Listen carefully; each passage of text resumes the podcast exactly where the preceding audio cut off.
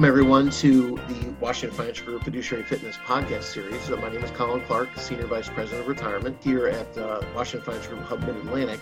And we're back again with Jennifer Amato, who's a CPA, and she's a director at SC&H. And we just wanted to continue talking about audits and how, as a plan sponsor, you can be fully prepared and you're you're making sure that you're looking at everything going on right now. And and so our next topic today is we wanted to talk about how plans are responding to the CARES Act. I know that uh, Jennifer, we you know talk a lot about the CARES Act in every meeting we have with our clients. What are the things that you're seeing and how are people responding to the, the CARES Act uh, changes? Sure. So um, I think it's, it's really across the board. Um, I think there's a lot of different, I guess, philosophies on it and whether or not some of these things are, are necessary. Obviously, some of the provisions are mandatory, some are optional. You know, the optional ones like the coronavirus distributions, um, the additional distributions that they can take out of the plan um, if they're obviously a qualified individual. Um, we've seen some plans adopt everything. We've seen some plans adopt pieces of it. And then we've seen some plans only do what was required. And their thought process was that they knew their workforce. So if they, at least as a company plan sponsor, had not been that adversely affected by COVID 19 from a standpoint of layoffs, furloughs, things like that, some of those people haven't been implementing any of the optional provisions.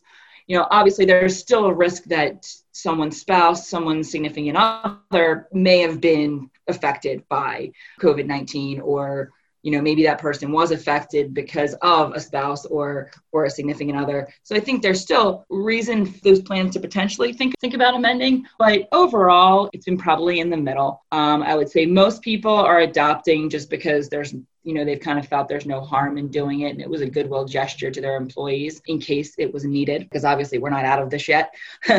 But some like i said some mostly the organizations that at least from their perspective were not too adversely affected by covid-19 with regards to you know their revenue their workforce you know and maybe the industry that, that they operate in. Haven't been you know haven't been doing all of them. What i've also seen is that more of the companies that are on the prototype plans are going and adopting maybe a little more than the individually designed plans are. Um, that's not obviously a steadfast rule, but a lot of times it's easier easier to do those those amendments when you're on that prototype or volume submitter type plan because you have that that resource available to you as opposed to needing to go out and you know with an individually designed plan go out and have your your your, your individually designed plan an amendment written specifically for that. So um, not to say people haven't been. Yeah, I mean, and, and I would say depending on what record keeper you have, I've seen some record keepers be very proactive and say, hey, you yes. have to opt out. And I've seen record keepers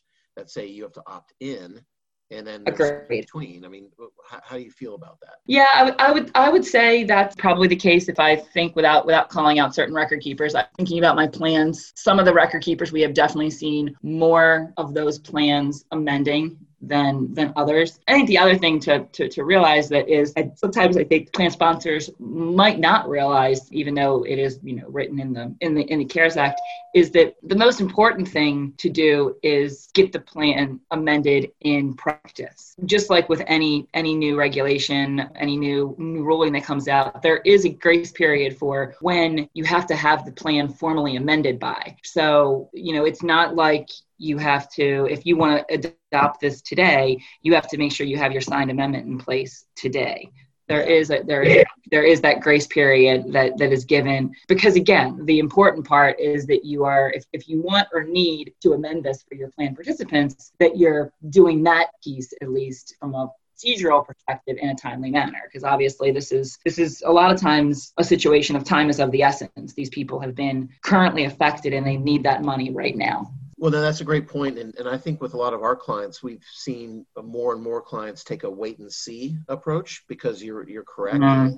People have been affected in different ways by the pandemic, and so right. these things are available. But why go through the the whole exercise of amending the plan? Because some of these provisions are are you know we don't necessarily agree with all of them because while it gives people access, you know, we call that leakage in the business uh, we don't want people tapping into their retirement. People have needs and people are affected in different ways. Um, sure. We think of this as maybe a last resort. So we, we see more and more clients taking a, a wait and see approach because you're right. You don't have to adopt these things immediately. So there, there's been a grace period given, right? Yes. Yeah, and I think I, I, think to your point, Colin, on that, it's the company knowing their employee base right? The company knowing because there's some there's some some of our clients that actually uh, amended their plan and have seen no real activity. But to your point if you know that there could be leakage out of the plan um, and maybe too much leakage out of the plan and maybe non-warranted leakage out of the plan you know that that is a risk that does make sense with you know some of your clients doing more of that wait and see approach. I mean i guess the good thing with with these provisions is you know it is only if you are a qualified individual.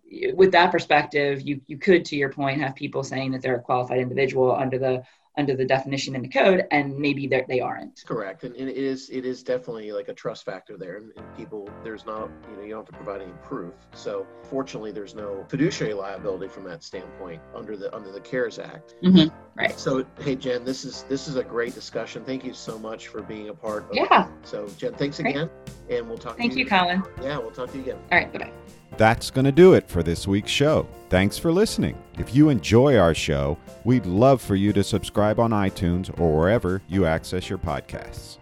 The opinions voiced in this program are for general information only and are not intended to provide specific advice or recommendations for any individual. To determine which investments may be appropriate for you, consult with your attorney, accountant, financial, or tax advisor prior to investing. Securities offered through LPL Financial, member FINRA, and SIPC. Investment advice offered through Global Retirement Partners LLC, a registered investment advisor. Global Retirement Partners, Washington Financial Group, a division of Hub International Mid Atlantic, and Hub International are not affiliated with LPL Financial. Global Retirement Partners, LPL Financial, Washington Financial Group, and Hub International are not affiliated in any way with the services offered by any guest on this show.